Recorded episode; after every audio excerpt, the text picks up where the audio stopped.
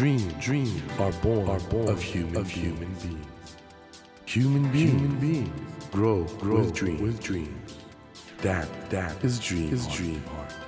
When you touch when you that, touch warm that vibration, vibration, a new dream, a new dream will be born, born of you, of you. Dream, dream heart, heart. ドリームハート政教新聞がお送りします皆さんこんばんは森健一郎ですこの番組は日本そして世界で活躍されている方々をゲストにお迎えしその方の挑戦にそして夢に迫っていきます。さあ今夜もトラベルライターの金高薫さんをお迎えします。金高さんは1928年生まれで現在88歳。日本の高校卒業後ロサンゼルス市立大学に留学され帰国後はトラベルライターとしてジャパンタイムズなどで活躍されます。兼高かおるさんといえば1959年から1990年まで放送されたテレビ番組「兼高かおる世界の旅」でご存知の方も多いことでしょう。番組ではレポーターナレーターディレクター兼プロデューサーと全て一人で務められ放送当時海外旅行なんて馴染みがなかった日本人にとってその取材内容は多くの視聴者に親しまれました。今夜は金高薫さんの夢に注目してお話を伺っていきたいと思います。よろしくお願いいたします。よろしくお願いいたします。金高さんあの取材で行かれた外国の国手元の資料ですと150カ国その距離は地球およそ180周分旅行されたっていうになってるんですけどすごいですね。これよく聞かれるご質問だと思うんですけど金高さんがお好きな国ってどこなんですか？そうですね。昔から比べるとほとんどの国が変わりましたからね、はい、だから昔よくても今そんなでないとかね。難しいですね。好きっていうのは私がそこで味わう時間日にち食べ物人。私の趣味として建物なんか好きです、うんうんうん。一人でいて退屈しない見てるだけでね。そういうようなとこが好きですね飛行機は随分乗られたと思うんですけど機内ではどんな形で過ごされてるんですか？休みます。読むか書くか寝てるか。あいろいろ執筆されることもあって、うん、荷物はやっぱりかなり衣装とかも面白いことに着てるものを非常に注意して見てる方がいらっしゃる、えー、例えば水着なんか着てそれが2度目に出ると、うん、他の土地でね、はい、あの水着はどこどこで着た水着だ、えー、で水着だって買い物のシーンを撮る時に買うんですよね。いいのがあれば。お洋服もそうなんですけども。はい見てる方が私はじめびっくりしたんですけど同じ服を着ていると今申し上げたように何年前のどこどこで着たドレスまた使いましたねなんてやられるわけ。熱心な方がねいらっしゃるんですね。はい。であまりね高価でない服ねボタンを外すのも難しいようなこういうのはねなるべく買わないです、うん、そしてアフリカの場合なんか取材地でね着たお洋服あげちゃうんです。うん、そこの村に私が行く。そうすると、まあ、向こうも珍しい人間が来たと思って見に来る、うん、その時に私が、まあ、白とピンクの入った洋服なんか着てたりすると、まあ、アフリカのサンシャインにね入るでしょ。その時におばあちゃんみたいなの着たりして服なんか着てるの見たことない、うん、でそして私が脱いで着替えて、うん、おばあちゃんにあげるわけ。そうするともうおばあちゃんも喜ぶし村中喜んでもう撮影しやすくなる。おそれなんか現地の方とのコミュニケーションの仕方なんかもね番組拝見しててお上手だなというか。これもねやっぱり日本で教わったことですえそうなんですか？そうです。知らない人の間でもお辞儀して通るしね、はい、少しは笑いますしね、ええ、やはり日本でもって威張り散らかしてるような生活してたら出てこないことですよねこれね金田さんあのすごく大切なポイントだと思うんです。先週もね日本の女性の立ち振る舞いの美しさとかは国際的には非常に魅力的ですとおっしゃってましたが、やっぱり日本でそういうちゃんと人間関係のいろんな基礎を身につけるとこれは海外行っても通用するとか役に立つ、その通りです、うんうんうん、人間同士なんですからね、はいお互い人間でお互いが分かり合おうとしてる。まあこれが国際的というんですかね自分の今までないような環境に行った時でも知っていればなんとか切り抜けることはできる。うんそうですよねだからそのあたりはね今回共著で出されました私たちの旅の形この共著者の園綾子さんも常々ね日本のそういう文化の大切さっていうのはおっしゃってますけどこれだけ海外いろいろ行かれて金高さんがそれ言われるってのはやっぱり経験の重みもありますし、非常に説得力がある。そう残念ながらね昔の日本のマナーを使う場所が日本になくなりました。うんうん。残念ですねそれはね。大変残念です。これじゃ日本の女のアイデンティティがなくなる。あの本当にいろいろいろんな国行かれたと思うんですけどまだここら辺は行ってみたいっていうようなところはあるんですか？あの地球が回ってるようにはい。地球上のものも回ってますから、いろいろと変化があります、ええだんだん面白くなくなってきましたね。あの今でもよく旅行は？最近はよくは行きませんけど、今行きたいと思ってるのは船です、あ船。うん、私の夢なんですけどお金持ちにならないとできない夢なんですけどね。はい。船ちっちゃい船じゃなくてよ。はい。大きい船。うん。それ一つ買ってちょうだい あ船ってあの客船に乗るんじゃなくて自分でもう船で行きたい。うん、それでねその船にはい。学生と先生乗せます、はいはい。そして航海をしながら勉強。船に乗ってる間勉強ね。それで島に着いたらこの島の習慣とか産物とかそういうものを見てうん。試してこれをどう活用できるかと。いろんな国を回りながらだから大金持ちにならないとそれできないからはい今言うだけでおしまいです。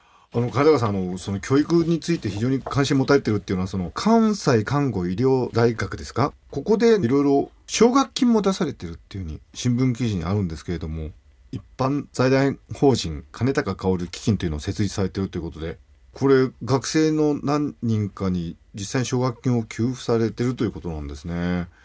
こちらはなんかご縁があって。あのー日本人は頭がいいでしょ？そして覚えるのも早い。はい。これ若い世代に教えていけば若い世代がもうどこでも飛んできますからはい。その土地で役に立つだろうと。その役に立つような日本人を育て上げてそして世界中に行ってもらったら日本の人たちにもいいし外国の人たちにも助かるんじゃないかと思ってね。素晴らしいですねこういう形でその次の世代に役に立つ学生さんを、あ役立つだけじゃなくてね美しさそれを残したい、うん。日本のね、はい。立ち居振る舞いが日本の女の人は綺麗でしたええ昔ね、えええ。そういうせっかく綺麗な文化がある国なんですから、はい。ここが率先してね世界を美しく仲良く綺麗に保ってもらいたい。素晴らしいです。あの、このこれも手元の資料に読みますとね淡路に金高薫旅の資料館というこれがあってここもなんか非常にやっぱり資料が充実してて。はい、あの資料館はねはい。私がまだね日本の方があんまり外国に行かれない頃に、はい外国の産物そんなものを買ってきてこういうのはここの国では作ってるんですよとどういうふうに使ってるんですかとかそういうために買ってきたものがたくさんあるのでそれを私の資料館と称するところに置いてあるんです。でそこで余談ですけども、例えばインド私が資料館の中にいたらインド人がはい来たの。それでたまたま彼ずっとあちこち見てたのでインドで買ってきた夜間を見せたの。でその夜間はインドのお金持ちたちがピクニックなんかに行った時、はいお供がお水をよお水とボイルにはいはい持ってくるのね。でそしてその見に来てたインド人に「今でもこれしてますか?」って聞いたら「これ何ですか?」って言われてあーあじゃあもうそのもう習慣がなくなっちゃったんですね。それからねうん。太平洋の島の中で男は男らしさを見せるためにクジラを取るとこがある、うんそれはねクジラを取ってそして牙を取ってその牙が結のお嫁さんもらう時にそれを持ってくと、その持ってく意味はすごい大きなクジラと戦ってそれを勝って歯を抜いてうん。持ってきた、うん。それで結婚する時の結納にそれを持って。ところがねはい。そういう勇敢な人間がもういなくなっちゃって。うん。だからクジラの歯がないからどこから持ってくると思います？どっから持ってくるんですか？わかんないです。日本から。え日本から持ってくる？あクジラの歯を、はい。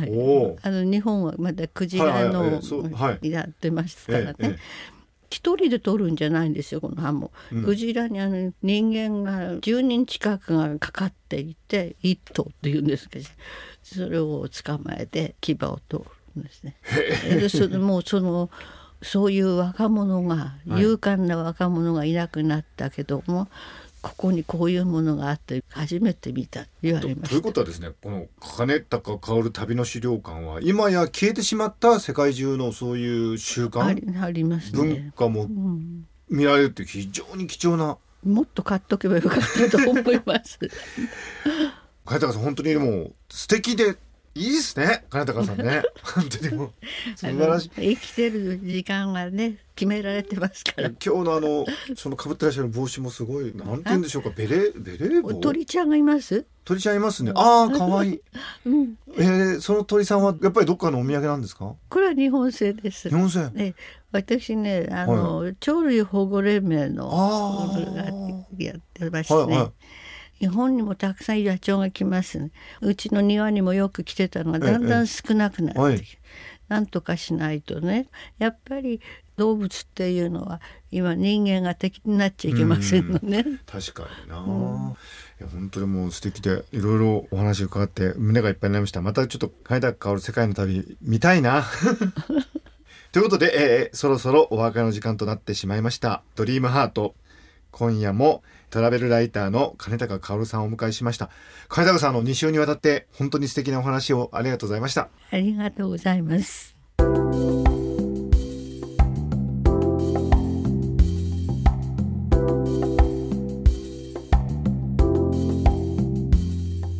Dream, dreams can't be seen, can't be seen with a naked, eye. naked eye. But we sure can, sure live, can our live dreams. our dreams. Dream, dream is in you, is in you, and it will, make, it will make a brand, a brand new, new you, you. Dream, dream heart. 日本そして世界で活躍されている方々をゲストにお迎えしています。ドリームハート。今夜もトラベルライターの金高薫さんをお迎えしました。えー、なんか日本の女性としての魅力は実は文化とかねその立ち振る舞いとかそういうことを大事にするところから生まれるというところから始まってねやっぱり次世代にどのような形でその役に立つというかですね、えー世の中をちゃんと支えていけるそういう人を作っていけるのかというところまで見通している金高さんのねビジョンというんでしょうかね。本当その凛とした心構えというんでしょうか。それがね本当に素敵で忘れてはいけないね。なんか人間としての心の持ち方みたいなものがねそこから伝わってきたように思います。またあの金高さんね機会があったらいろいろお話を伺ってみたいなと思いました。さてドリームハントのホームページでは毎週3名の方に1000円分の図書カードをプレゼントしています。番組へのご意見などメッセージをお書き添えの上ドリームハートのホームページよりご応募ください。お待ちしています。それではまた来週のこの時間にお会いしましょう。ドリームハートお相手は森健一郎でした。ドリームハート。政教新聞がお送りしました。